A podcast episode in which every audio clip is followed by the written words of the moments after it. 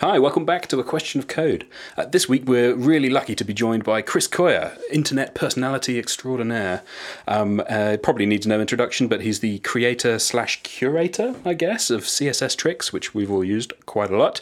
Uh, co- founder of CodePen and the co-host, co-host of the ShopTalk Show podcast, which I have listened to for years and is thoroughly excellent. Chris, thanks so much for being on the show with us. Yeah, sure. I really appreciate it. Thanks for having me. Yeah, thanks a lot for coming on.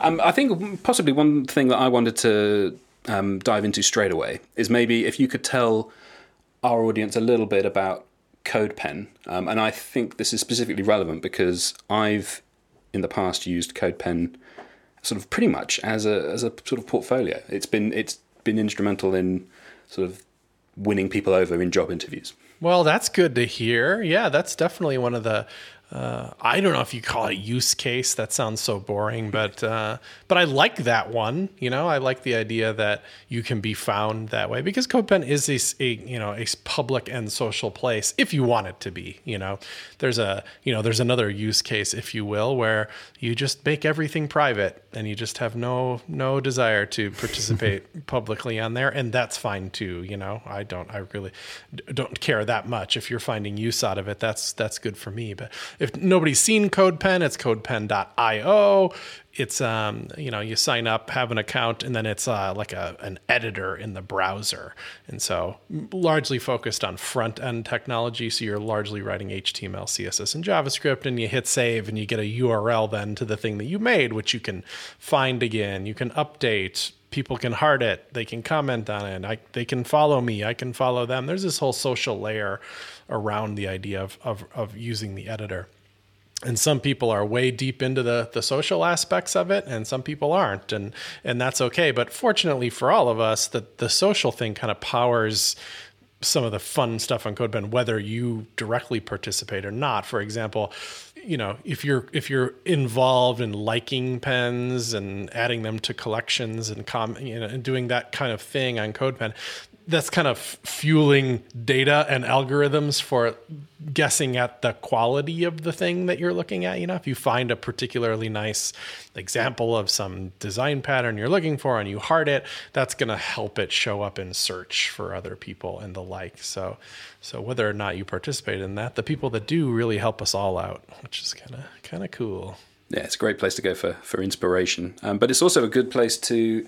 Um, I mean, I, we'll get past the trying to sell everyone on, on CodePen eventually uh, in a few minutes. But while we're on it, it's a really great place to um, just flesh out like a, a, single, like reproducible instance of an idea that you've got or uh, some kind of layout you want to experiment with without outside of the, the confines of a, a really more complicated application. Yeah, because um, right, right, I think I think the one of the selling points to me is that it's just so easy to get started um, with different, like particularly with JavaScript, because we've talked recently on the podcast about how the JavaScript ecosystem is not as uh, friendly is not the unfriendly is not the right word, but it's not an, necessarily an easy experience when you for people who are brand new to JavaScript who are trying to follow along with a tutorial and get something running. To do that sort of just in, on your computer can be quite tricky, particularly when you get into sort of all the, the hassles of node modules, etc. Whereas doing something like that on CodePen is nice and easy. Yeah, we you know we have a long way to go too. I'd like to I'd like to make that uh, much easier still, but you know sure, thanks. You know, we'll get there. I, th- I, think one of the, as someone beginning to learn to code, one of the, the uses I've come across it most is people linking to it in a Stack Overflow post. So there'll be someone like, mm. "Oh, you should do this, this, and this," and then they'll they, you can actually go and see how that should look and have a mess around with it as well. So I found that very useful. That's nice. They they don't. I don't think they discourage it necessarily, but there was a moment on Stack Overflow where they said like no more links to, and it wasn't just us, but I think we were named and JSFiddle and other similar apps where it's like, I don't want the answer on Stack Overflow to just be that URL. That got kind of like yeah, vetoed. Yeah, yeah. You know, it was like you got to put the answer in the code. And then if that's accompanied by a link, that's cool. And then they even went a step further and built in their own little kind of code box runny machine into Stack Overflow, which of course, uh, how can you blame them? That's definitely the, a, a, smart move for them. But yeah, I certainly don't mind uh, links on Stack Overflow. That's that's handy. That's the whole point. I mean, not the whole point, because you know, Tom just told us he uses it for a portfolio too. But the idea is that you can have an answer like that, like like it. Sometimes a pen really is the answer to a Stack Overflow question, and it's not theoretical. It's not like try this line of code. It's like no, go to this link and you'll see it actually work. You're, it's not a line of code that then you got to bring back somewhere else and execute and see if the answer was right or not. The, the proof is in the pudding. It's right in front of you. It's running. You know? Yeah, yeah, definitely. Uh, before we maybe move on to like more technical stuff, I was wondering if you could maybe tell us a bit about how how you got started in programming and kind of what led you to build all these great tools for people. yeah, I mean, I guess it depends on how far you want to go back. You know, was just I, I, I don't know what made me a computer nerd exactly, but but certainly the the my or, you know middle school, high school, just fell in with that crowd. Yeah. So kind of came up in school enjoying doing things on computers, which took all kinds of different forms from you know basic uh, anything that was social I was always attracted to you know logging into bulletin board systems and what, anything anything or, or I was kind of sharing the experience with other people. It wasn't just like me hacking alone or whatever. But video games are always a part of it of course because gaming on computers is fun. And I just found myself always you know whatever I was doing in life being like being a computer nerd on the side was a part of it you know whatever else it was so I went to college and and just kind of assumed, you know, you just don't know what you're doing those early days of college. It's like, I guess that should be my major. I mean, picking your major is kind of a big deal, you know, like what? So I was like, I guess that's yeah. the thing that I should be doing which was like a kind of a sad moment in my life because I was like, I hate this actually. when I have to use your computers, not mine. And it's like I was always a Mac dude, even when Macs weren't cool. Fine, you know that I, I don't really care what anybody uses these days because think thankfully the web is so is so uh, is cool that way. Yeah, use whatever platform yeah. you want. Yeah, yeah. But I like Apple, whatever. It's just my world. I like it, and uh, and in, that just wasn't a possibility in college. I was kind of forced out of that, and just that was enough for me to not like it. not to mention, I thought the classes were bogus. The languages weren't any fun. You know, it just was. I wasn't into it, and then spent so long just being like, I guess this is life. I don't have any. I don't know. I just can't. don't have any choice. But you, you know, of course you do, but you're just a kid and you just don't know what's in front of you. And I bailed on it and ended up doing art instead just because it was more fun. And I t- absolutely don't regret that either. Because I think a lot of school, you know, like don't listen to me, kids, but I don't think school's that important, you know. uh, what can I say as an ex teacher? Yeah. gonna... yeah, I was going to say neither of us have degrees in computer science. We are, both our degrees are in music, aren't they? Um, oh, so we've yeah, music, right on. Yeah, and, and I still come... play to this day too. I'm not I'm not a hell of a musician, but I picked like a niche kind of music that I like to play and find people wherever I go that play it, and it's just kind of a folk deal. And and you know, I'm a active practicing musician today with no desire to ever play out or record or anything. I just like I like the kind of the back porch jam thing. Uh, that's just that's yeah, my yeah. vibe. I love it. I've enjoyed music so much more since I stopped trying to pursue it as a career. Yeah, and I see there's a mandolin on your wall there. That's cool. I played yeah, mandolin for many years. Uh, selections. Oh, excellent. Yeah. I, I mean, I still do, but I mean, I mean, when I was more serious, that was my instrument. Oh, uh, fabulous. Cool. Well, yeah. then I then I then I then I did when I got out. I was like, there actually is money in this. You actually can have a people will pay you to use your computer. Ultimately, you know, it took me a while to to figure that out and some kind of lucking into some jobs, but you know, did the agency thing for a minute and then was just so excited about it. I mean, might just my day was probably unhealthily filled, still is really unhealthily filled with sitting at a computer and and eventually those you know i was always kind of minorly entrepreneurial too you know like this time should be going towards something. It should be going towards building something or establishing relationships or, or something. And something about even stuff like seo appeals to me. Like if i just chip away at it long enough i can win this little game like i don't know anything about it but i know that content matters i know that links matter and so, you know, part of some of that like early days of starting CSS Tricks and stuff was just like, I will be the shepherd of this site and I will do it for a long time and eventually I will win. You know, I'm kind of a long term minded kind of guy too. So that was kind of, you know, get started with CSS Tricks and stuff. And that, that really opened all the doors for me. It just, you write articles, people read them. That, that becomes this cycle of being excited about something like, wow, somebody read my thing. I'm going to write another one. I'm going to do a better job. I'm going to redesign my site so it's more appealing to people. I'm going to start tracking these metrics because they're interesting to me. And, you know, then it just turns into this snowball of, of trying to, to do better. And then by virtue of working on that, I'm invited to conferences. I get better job offers that I take and bounce around tech and, that that was kind of the story. That's what, and then and then I always knew that working for myself is ideal. You know, like I don't like to have a hmm. boss. Nobody wants, to, you know, if you, if you have to have the choice, I'd prefer not to. You know. yeah, I agree. With, I agree with that. Yeah, yeah. So your your stack at the moment, uh, when when you're coding, is your your front end technologies. That's my understanding of it. Your JavaScript, CSS, yeah, HTML. but I've been around the block long enough that I can. I'm not really afraid of anything anymore. You know, Fantastic. I don't think my my skill level is particularly incredible at uh, at the backend languages as much, but but it's there. I mean, I spent my entire morning bouncing between a Rails app and the JavaScript in front of it. And it had to do with data too. So I was kind of like looking at database stuff and, you know, like, not that I'm amazing at that stuff. I definitely feel more, more comfortable on the front end, but just being the owner of an app that is very full stacky and, and mm-hmm. not being a manager really like I, my job is mostly coding still, unfortunately. I like coding, but I'm like, oh my god, when can I, when can I step up to the big chair and just tell people what to do? That's going to be great. Oh, fabulous! Yeah. Do you think do you think that's a good direction for people who are just getting started to go into the web, like front end web tech? Is that still yeah? Just because like, only if you're the only thing you care about is growth and activeness on the web, that's the way to go. Like I don't think backend is getting any smaller necessarily, but front end is just exploding and there's more jobs in it and you're more powerful on the stack and can do more. And it, it's if you're interested in entrepreneurial stuff, that's the place to be because you can you can touch all aspects of the business with that skill set. I think that's the that would be a way I would uh, I'd push anybody unless you're like super attracted to database scaling or you're super attracted to DevOps is big these days too. If that if you can if you dabble in that and had a good time doing that, you're going to make money there too if that's the goal, you know, especially if it's also satisfying to you. I mean, that's the real beauty of this is that we can have these careers that hopefully they're kind of fun to us too.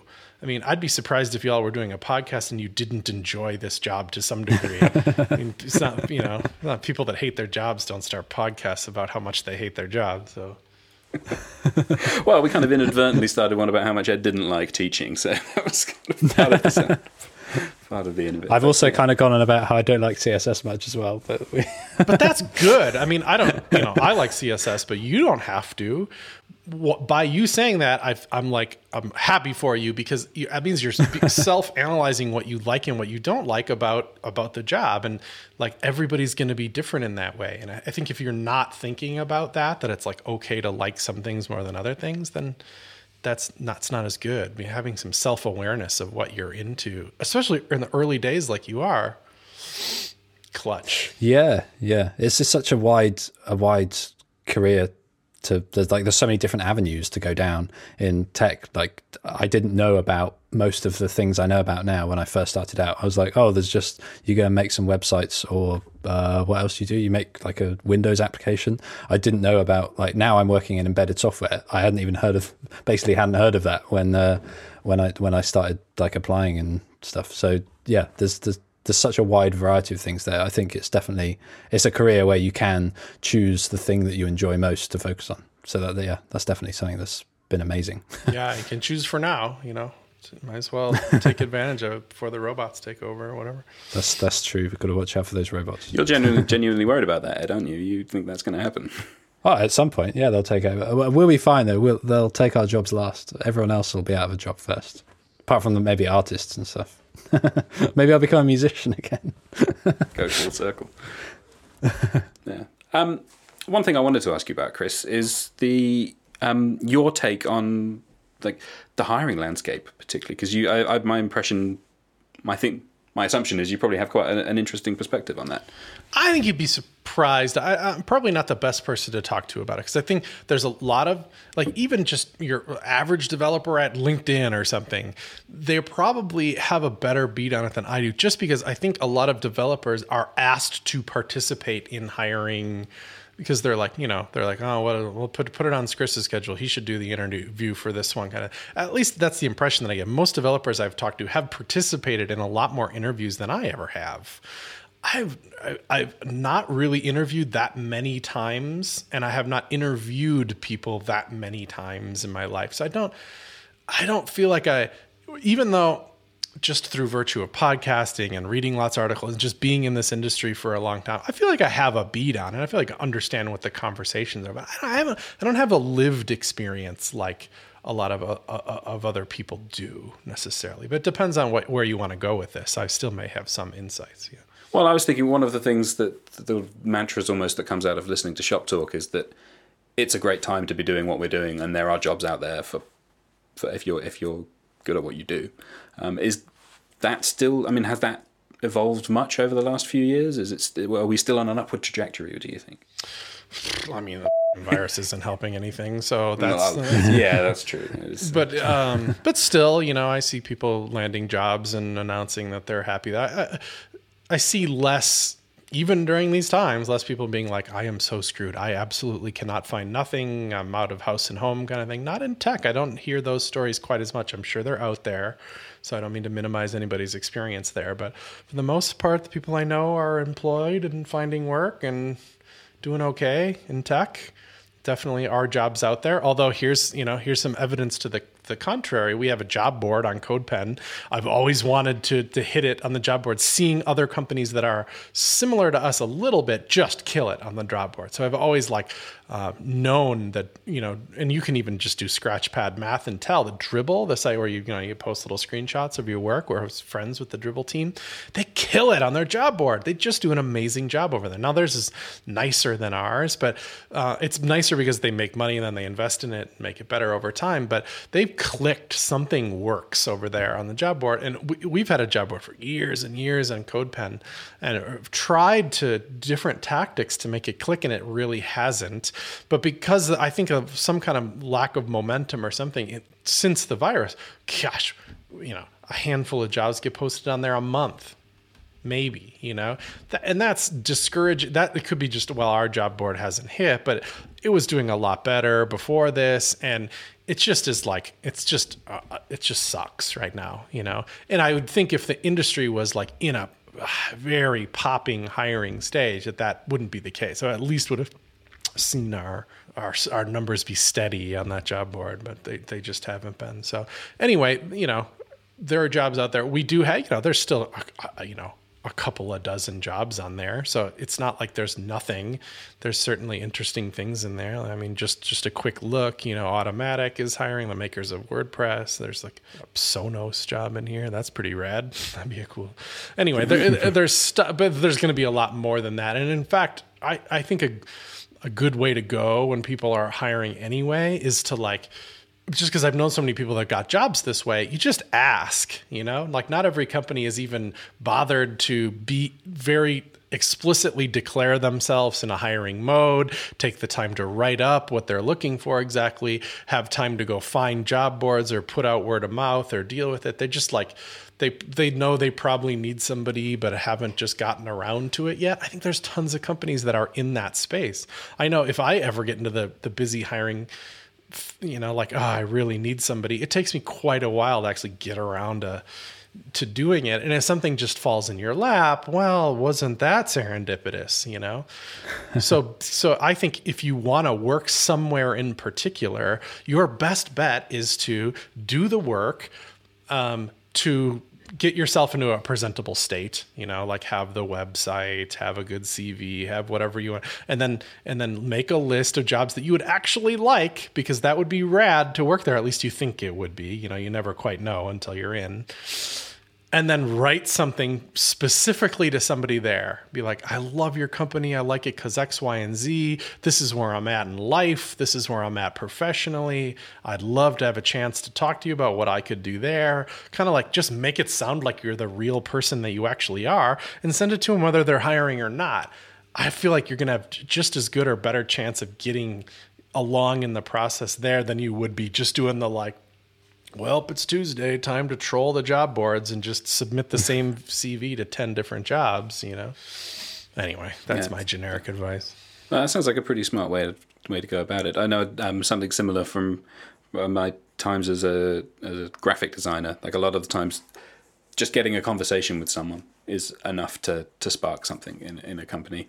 And you can ask for something that I've heard recommended is to ask for just a portfolio review um, as well. I don't, if that's something similar that happens, I've never I've never seen it happen in tech, to be honest. I don't know if it's Sounds a bit cheeky. yeah, no, well, it, it seems to be an established thing in more designy circles. Um, but it's been a while since I've been in that world.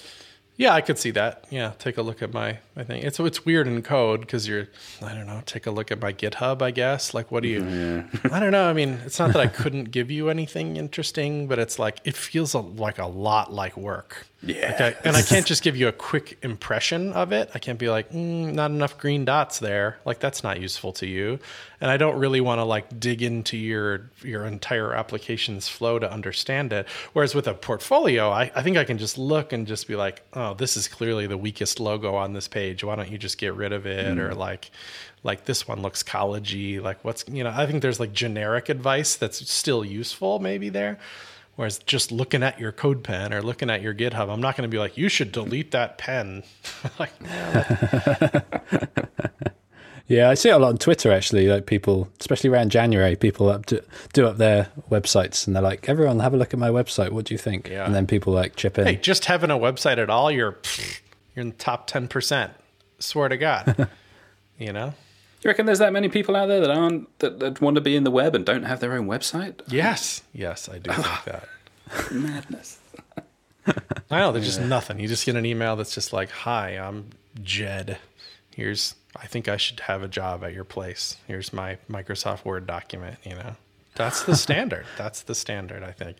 And it probably works to some degree because there's so many. I think the bigger the company, the chances are that the hiring process is automated to some degree. So it has to be a Word document because that's what their little thing chews up. And it goes through there and it looks like it has to match some keywords. So don't, you know, you better, and then it hopefully lands on somebody's desk and they, they get a printout of the Word document and they look at it and go, oh, maybe. And they put it in two different yes or no piles or whatever. And like, you know, maybe, unfortunately, that's just, they have 2000 applications to go through so that's that's where you're at now that already makes my skin crawl 'cause i'm like i don't want to work somewhere where that's that's what hr is but that's just me being a privileged bastard you know i think some people sometimes you got to get through some of those jobs because you need a job so go get it Yeah, yeah, that's something we've talked about before. Is I kind of I took the.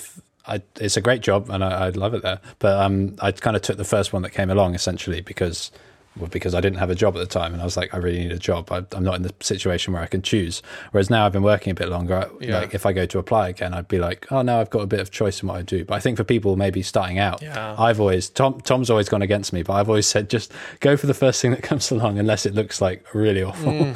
yeah there's probably a middle ground there yeah Yeah, I've been called out on that before. I mean, I've, for a long time, I've said, "Oh, yeah, this is uh, like it, it's a employees market." I don't know. You you can- you can pick and choose when you're when you're looking for a job. It's it's more about hunting and finding the right place. But yeah, I've had quite a few people sort of sort of call that out as being kind of fairly privileged. The thing is, you might not even know early on.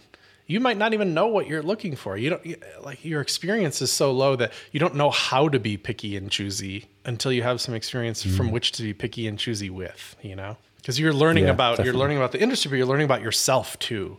You know, like what if you get a job in some open floor plan and you're like, "This is great, I love this." Then you know that about yourself, but you didn't before because you've never had that opportunity before.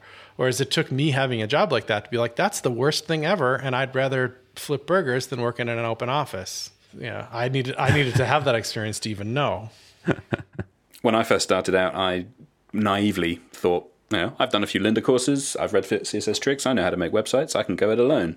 And spent probably the better part of a year just sort of dragging around on, on freelance stuff and getting through. And it was a learning experience, but it wasn't until I got into an office and started working with colleagues and seeing being exposed day to day to other people who were doing code.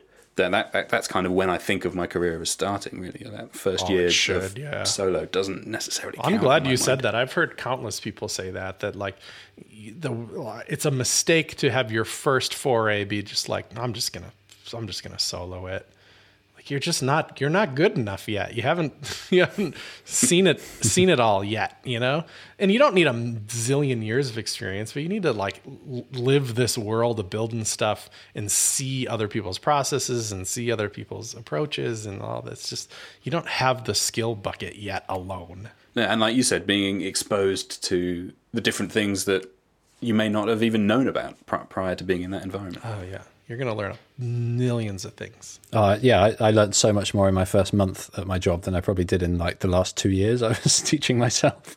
There you go. Maybe not that much, but like it was like the amount you pick up from just working with other people is just it's insane like just being in the same. I know we, we can't at the moment be in the same room, but yeah. You're, and some some of you're forced into it, right? Like you're, uh, I don't know. I remember one of the first job, and then there was version control. Never used that before, but we. I don't have mm-hmm. a choice. I can't say like I don't like this. No, you're going to use version control. It's not a. This isn't a debate on what you like or not. I was dragged along into Sass. I was dragged along into React and these technologies. The not big name stuff that I probably wouldn't have just self picked out to learn. Probably a lot of times you got to get pulled into it by some other developer that's working that way, and you're like, okay, well, I guess this is how we're doing it. And only then do you're like, oh, I get it. That's great. yeah, we talked, talk, kind of touched on the the power of having colleagues that you interact with all the time and being in an office with people. Uh, my understanding is CodePen is a kind of a distributed team. Is that right? Yeah, yeah, entirely. Yeah, so you you don't have a you don't have a, place where you all come together. How do you do you think there's anything lost from that uh, collegial like the melting pot that we were just talking about of learning things? Yeah, but not as much as what's gained. You know, it's just you get together once in a while and you have this great experience where the, where you're together and you're like, wow, we really worked fast and solved problems. That was so cool. And then you know, it's like you're like. I've had that experience recently, and I was like, let's try to recreate it, and you know, kind of get together on a really small scale and talk, you know, and then be like, ah, that didn't work out as well, or something. You'd be like, it's not a silver bullet. Getting together, is being together all the time isn't generally amazing. And then I find not being together gives us so much more freedom, you know, like my day isn't so structured. I and I enjoy that freedom. And our communication is good because it has to be good because uh, nobody's there at the same time or you know because of time zones and weird stuff like that so there's a lot of written stuff you know a lot of stuff happening in in version control and issue in tickets and Notion for which is an app we use for meeting notes and all that stuff. Like you can find what you need because our written communication is so strong. Yeah, we found that as well. I mean, we're we're a, distributed team where I work as well, and m- most of the time, um, previous to well, everyone's distributed now, but previously we used to kind of get together once a week or so. But most of the time, are independent, and it's all about yeah, we're heavy Notion users, um, and yeah, GitHub issues and, and, tickets and things become well, not issues so much, but uh, PRs and what have you. Yeah, isn't that nice? I mean, I, I, now I do you know whatever little open source work I do, it just feels so like we are obviously getting work done here and doing it very asynchronously and very clearly, and I just like it. I like I like what the what tech has done for the kind of our workforce. I wonder mm, what um, a junior coming in, someone who's brand new, would would find like being thrown into a remote position because previously I've said, oh, don't ever think about being remote if you're junior. Like, and by junior, I mean literally just sort of your first job in tech. But it looks like, at least for the time being, if you want to get a job now, it's probably going to be remote from the start anyway. Do you think that's going to have much of an impact? Hmm. I mean, yeah, probably. Yeah. I just like that it's happening at all. You know, I think for a long time there's a lot of us being like, you know, tap tap tap the watch face. Can we get on with this please? Like it's it's you hear way more stories about people that are just like oh my god why do i have to go into the office for this? Why is there not more remote opportunities for this job? Then you hear about people are like i'm forced to work remote. This is weird. I want you know i want to go into the office. It's much more the other way around. So if this is a, a kick in the butt in that direction to, you know, to having that be kind of the standard thing. That's, that's probably good. Now, is it gonna, you know, are new people gonna lose out on some of that in office stuff? I mean, I I don't know. Maybe you know, I don't know. Yeah. I mean, at the moment, you people are going to miss out whatever just because of the situation we're in. like, I don't think I think this might be a good opportunity for companies and people to figure out what to do with juniors coming in remotely. Like, there will be, I guess, there'll be different things that need to be put in place. Yeah, it's, it's felt like the the unsolved part of the puzzle is like that onboarding of new people who need a lot of mentoring. It hasn't been fixed yet. I feel like possibly accelerated because of, of current times, but also that's some fancy company is going to come along and solve that problem and have a fantastic onboarding and mentoring system for for new employees, and they're going to clean up because it's going to it's going and that's the direction the world's going.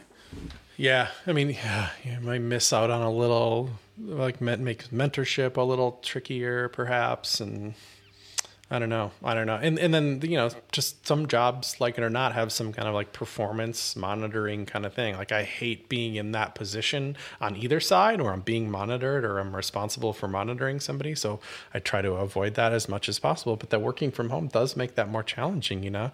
I'm sure there's some companies that are relying on things like how much code did you commit and was your oh. dot green or red or not and, and stuff like that. That's going to happen because it's kind of like the only metrics they got. You know, they can't they can't just obviously tell if you're working or not. Aren't there those companies that have got uh, you have to download a piece of software and that takes a picture of you every minute or something so that people can check you're at your desk? I'm sure I've heard of that. If there was ever a sign to move somewhere else, it would be them doing that. oh, yeah, terrifying. it really is. You know, it's like you have a problem there that that's not going to solve. You think it's going to solve it, but it's not going to solve it. You know, that's that's not a it's not a good thing for anybody. Yeah, no, my yep. my um my wife has to track her time in six minute increments. And that's because she's a solicitor, a lawyer, so it's uh, it's all about the money. It's not so much a mentoring thing. It's like what's chargeable. But I, oh, I've had to time track at one job before, and I, oh, I do not miss that at all. I, I guess it's tricky for uh, for comp- for managers, isn't it? Like people in charge, like oh, how do how do I know people are doing this work? And there has to be if you're at a company where there's not that level of trust, it's going to be could be a tricky thing to do. There's trust, and it's hard even at a small scale. So you know, it's like you. It's not just a well, I have ten reports, so I, I literally can't. I don't know. I can't keep my finger on all of them all day. That's a scale problem. But even on a smaller scale than that, it's kind of like some people just work in different ways. So just because it's been two days and you haven't like heard a ton from them, it, it, it that's not proof positive that they're checked out on their job. And but likewise, if you know if you see a bunch of commits from them Uh, that doesn't mean that they're killing it either. They can really be phoning it in with how much they're paying attention and the quality of work, and uh, that's not a metric either. It's just a very difficult problem to solve. You know, you, it really needs to. There's some subjectiveness to it. You know, the, the whoever is in charge of monitoring that really needs to be plugged in with what's going on to fairly measure it. Yeah, but then when you get to that level, it's you probably have the same issue. People going to the office, don't you? People going to the office, sit there all day. Looks like they're working, but That's they might just found. be messing around. Yeah. It's much easier to look busy in a physical office. if you yeah. just if you're watching the clock, yeah, it doesn't work when you're at home. right, but I mean that. I mean, so whatever you can you can use that as a metric. Were they there at least? Okay, well, that's one part of an equation. Well, the other part of the equation is I don't know. Did they have how much did they participate in the meeting, or in, you know what was the uh, how many errors did their code have?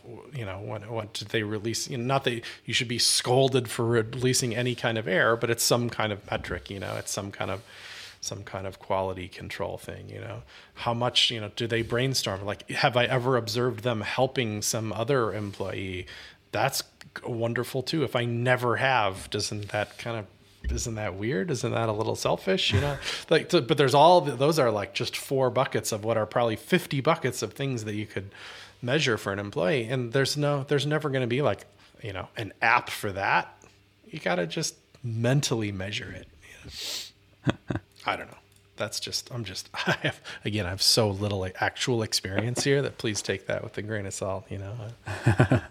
Uh, I wanted to kind of circle back around to CSS tricks, if that's right. It was something that you said earlier about um, like when it when you started it off, it wasn't. I mean, some people might be surprised to hear that the like the very first day you started CSS tricks, it was this massive, most popular thing on the internet for people looking up CSS, and this idea of, I guess, persistence. And you talked about the ten percent of people have a website, and like if just by putting yourself out there and continue like getting past the point of the bit where you get bored and just carrying on a bit more can push you in ahead of so many other people in terms of like employability and being seen and being recognized. Mm-hmm. Is there a que- is there a question there? um, my question was: so how long did it take for like CSS tricks to kind of to get popular? Essentially, like did was it was it quite a quick takeoff, or did you have to like plug away at it for quite a while before it? Yeah, I mean, it depends on how you measure that that that that kind of success. I would say that there was there's certainly like years of effort there before anybody would consider it kind of a having gone any you know even basic yeah. levels of success you know but i don't know. I'm not sure if that's that's even fair. I, you know i was looking into the, i have a presentation i'm going to do soon about kind of like the business of css tricks which is just a, a weird thing i agreed to but here we are you know? And looking at the early days now it was 2007 when css tricks launched so you know i don't know what, what that matters but it was 13 years ago you know? And even in that first year, I, I look back because I was looking at some screenshots I have of old designs of it, which is fun, you know. And there's ads on it, like immediately, like like there's n- almost never been not ads on CSS tricks. It's not. I didn't start it and then be like, oh, I got traffic, maybe I'll experiment with ads. All along, it was kind of like, can I make some money from ads on the site or in any other way? It's not the ads that I'm interested in; it's the money that I'm interested in. Obviously, yeah. Um, but ads was the kind of the obvious choice and ads are kind of cool because they're so hands off you just sell it and then it's there and then you don't do anything you know? Like freelance is so the opposite of that. You got to work hard for your money in freelance. That sucks you know? I don't want to work hard. Um, so there's just something appealing about the hands off nature of advertising in a way. It turns out it's it's a lot of work also like anything else but anyway. I had a, somebody emailed me wanting to buy an ad on the spot and I had absolutely no experience and and I didn't seek out any advice. I just did it, you know? Like I you know, and that company, I probably I think they're still around today although I don't know how I don't know. It was called PSD to HTML. They were big. They were the biggest player in that. I have a Photoshop document and I I want you to code it. Like I designed it, you code it, give me it back, and we'll go from there, kind of thing. And it was like mm-hmm. a hundred dollars or something. They were they were always kind of like weir- weirdly affordable. I don't know. It's like it feels like it's even cheaper these days with Fiverr and stuff yeah. like that. But my gosh, at the time it felt like a like too good to be true. I did use it a few times, like like like for science. Like, how are they going to do? You know, and it was about as mediocre as you could imagine. You know, like it was fun. It's not like they didn't do the work; they did the work because uh, I wanted to make sure it wasn't totally. Yeah, it was. A t- I feel like people struggled with: is this like faux pas or not? Is this gross or not? Is this okay to use or not? And and I, you know, in the end, I was like, I, I, guess I don't care. You know, like you can make up your own mind, but it's not like dirty money. It's not like I'm selling, I don't know, some kind of miracle cure snake oil on the site or something. Well, you know, they do what they say they're going to do, so good enough with me. And they and, and I had to make up a number for them to to advertise, and I told them thirty dollars a month. I'll put your squ- little square graphic thingy on my site somewhere and I promise something big, you know, I'll put it right at the top of my site, you know, give you the best possible placement for 30 bucks a month. And they wrote back and said, I'd like to buy that for six months then, please. Because to them, I'm sure they were like, oh my God, this idiot kid, and you know, at least we'll get this because I don't want to be troubled to do this. And I was like, sure. And I have the PayPal invoice for $180. I left it there for, for, for all those months. And then and then you can see, you know, I can look back to those email threads of of of of me kind of like you know, trying to up the price on them, but give them more for their money kind of thing and other placements and start thinking about other things I can do for them for money. And, you know, I think they were the primary sponsor of the site for a long time. You know, there's probably three, four years in there of, of having them. And then and then it wasn't like it's not like they ever went away necessarily. I think we still have a some kind of PSD to HTML service. We still advertise on it's like 13 years later. But they now they just buy it programmatically. I don't even have to talk to anybody, that kind of stuff. Uh, but then it changed, you know. Then it was Wufoo for a long time because I worked there, and then whatever. There was that was got. It was the one with the little dinosaur, wasn't it? That would pop up and sure. And the treehouse yeah, was on there for a long time. They're a frog, and I do weird stuff with the frog and and you know, and that's what I wanted to sell. I established this like I'll do something fun for you for this premium price, and really what they were buying is like you know they're following like, get buying like you know a premium placement do follow link on the you know like they were getting their money's worth probably.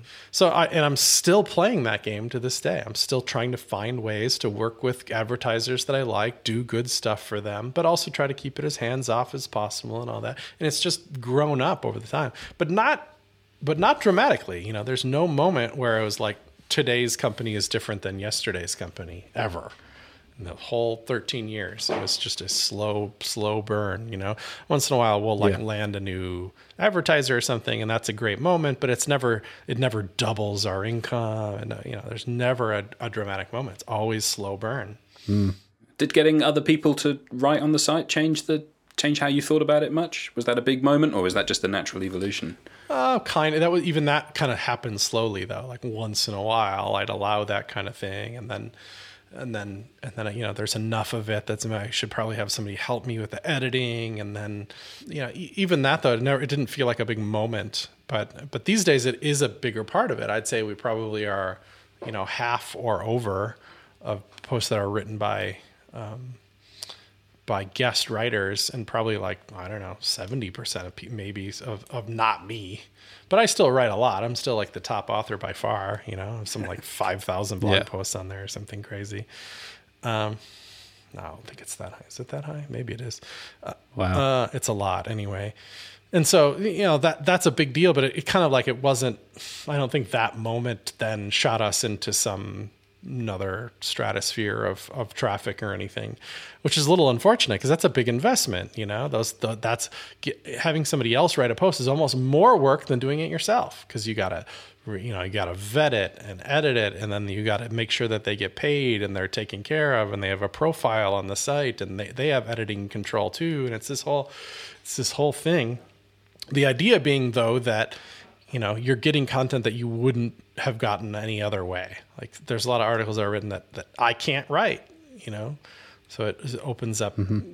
publishing doors in that way. And I'm just not sure. Like I, I do it because I it's just kind of the, the flow now. I don't I don't think it's it's not it's not even it's not optional anymore. Like we kind of have to do that. We need a we need some kind of train of content that you know now we because it all they, they all it all affects each other. Like you have advertisers. It's not like the advertisers are like I expect you to publish X posts a day, but you become a different site if you publish one post a week.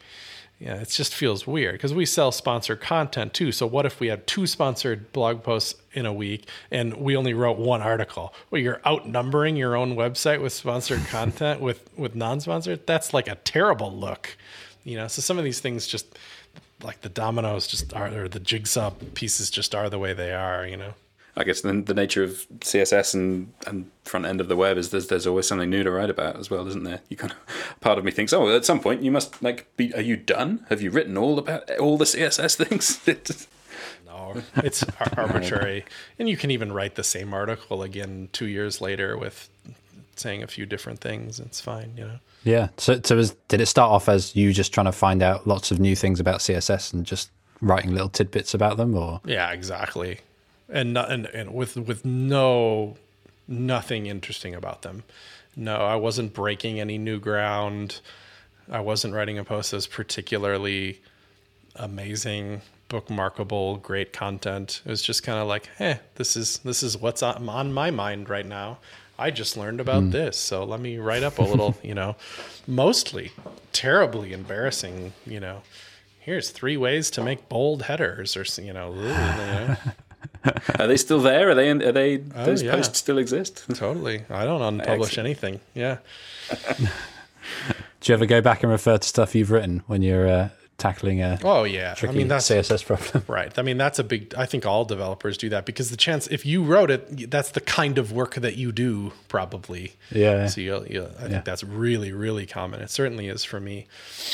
I try to remember to only go, you know, like if I know something's on our site, I try to make sure even if it's not the top Google result that I end up on our site too to be like why isn't it then? Like is that other result do they do a better job of answering the question that I'm looking for than our site does? Because that's a little moment. Uh, it's, it might be something that I can fix really quickly, like just hit edit on that post and change what the content that's there to kind of like answer the question that that it, it, it should be answering better. So. Yeah. There's an awful lot of writing new content, but there's equal or more of editing old content because you get we get a ton of emails that's just like, oh, I tried this and this is wrong now, or this thing has changed, or I know it's changed, so I can go change it, or somebody offers to update it, or something. So there's an awful lot of um, of updating content as well that happens. And I kind of pride ourselves on that too, that it's not this hive of misinformation. You know that when when there's anything that I know is wrong on the site, at least it gets queued up to be dealt with. You know? Yeah, yeah, that's really good. Well, thanks a lot, Chris. Loads of fantastic stuff there. Um, we always ask our guests one final question as part of our episode, um, and that's three top tips for people looking to change career or coming and learning about new stuff in code. You three hot tips for new people coming into the industry. That's it. yeah, yeah, yeah. Well, we can we can look back on our own episode here for this, right? We can say to to have a website. I know that you mentioned that that ten percent. I just pulled that number out of nowhere. I was basing that on like like let's say you post a job because you're hiring somebody. How many of those emails that you get from that job posting are people that clearly identify what their personal website is and i bet that number is something like 10% although that is absolutely pulled out of the air so there you go. But i'll tell you when i'm hiring it's almost a prerequisite. Like i would be really shocked at myself to hire somebody um, who just didn't have any online presence at all or I shouldn't say that. That would be re- extra weird to have no online presence at all. Why? How do you not have your own website? Just spin something up. Like, oh gosh, it just feels like how can you be that invested in the web and not feel like you should have some claim there? It just feels like I don't know. It feels like the kind of person I would want to hire. So that's that. There's a newcomer thing. Just get it. Plus, plus it will teach you some stuff. It'll teach you how to buy a domain name how to deal with hosting. It'll like make sure that you've jumped those basic hurdles that you know like th- these are the basic steps of how you get a website in place anyway. It's like proof of that.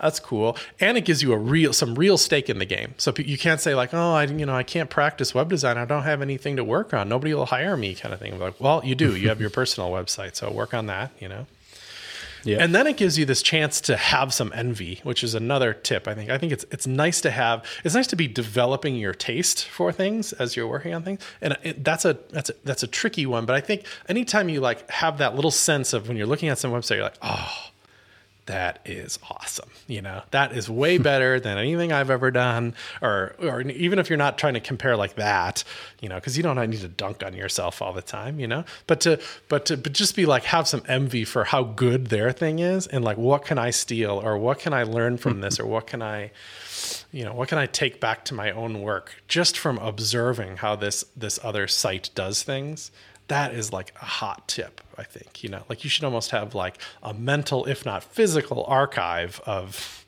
of, of things that you think are awesome and then you're envious of and you want to steal too. That's that's two i don't even know what three should be. Three is like I, i'll use my classic one where i'm just like the exact quote is you'd be amazed what you can do if you just sit down and do it kind of thing. Uh, not kind of thing it just yeah. ends without me saying kind of thing at the end and it's that it's that it's that it, it's just i find it to be incredible like if you're not distracted and you just sit down to do a job like how much you can accomplish in just a single day. I think it can be just astounding how much work can get done if you just, just literally just sit there and do it. It's not like i feel like most apps in the world like you can get like a working shell of a of a big idea done in a very short amount of time. And i think people surprise themselves if you can just just do it you know? Oh, that's really good. Now that nice, ties nicely into um, something that i've i took away from watching your videos back in the day chris. I mean i think it was on the, the lodge as it was called i think was what it was. Um, and i was always amazed that compared to other I, I, would see tutorials where everything was like they just went through um, everything lined up, everything was perfect, everything happened the way they wanted to. No, there were no, no, surprises. Whereas you would sit down and like try something new uh, and see if something broke or something didn't work the way you wanted. You you kind of fought through it on the screen, and that was that really left the mark on me. That was really sort of showed me what the job is almost. I've gotten that a lot, and I, I think that's cool too. Because you do, you know, there's some obvious stuff. You know, like I don't know, troubleshooting is a thing you need to learn how to do too. So to watch somebody else do it, you know, even if you happen to know the answer, can be kind of satisfying. Like that was a troubleshooting moment. So I'm glad we got through that together. Um, and I wonder if it's changed over time. Like I, I think th- you can do that to some degree now, but you need to have some kind of like light mastery of what you're doing. Otherwise, to watch somebody that j- literally just has no idea what they're just so stuck you know like 30 minutes of watching somebody be stuck and not even know how to unstick themselves is not it, plus i think maybe at the time of the lodge there was like a higher tolerance for that globally. Like there's so much more tech learning stuff out there that's of so much higher quality than what i was doing that the kind of global tolerance for screwing around on video is a little lower than it used to be. So we'll see we'll see. But I, I like that too. I like to watch somebody who's a plus there's some kind of like element of realness to it, right? Like it's, it's actual development is happening here, not fake polished Yeah. development. Gives it an extra edge of authenticity, doesn't it? Yeah. That's fantastic. Um, if our listeners wanted to maybe get try and get in touch, uh, what would be the best way for them to do that? well, I have a personal website, of course, chriscoyier.net. It's a great website. Just check it out.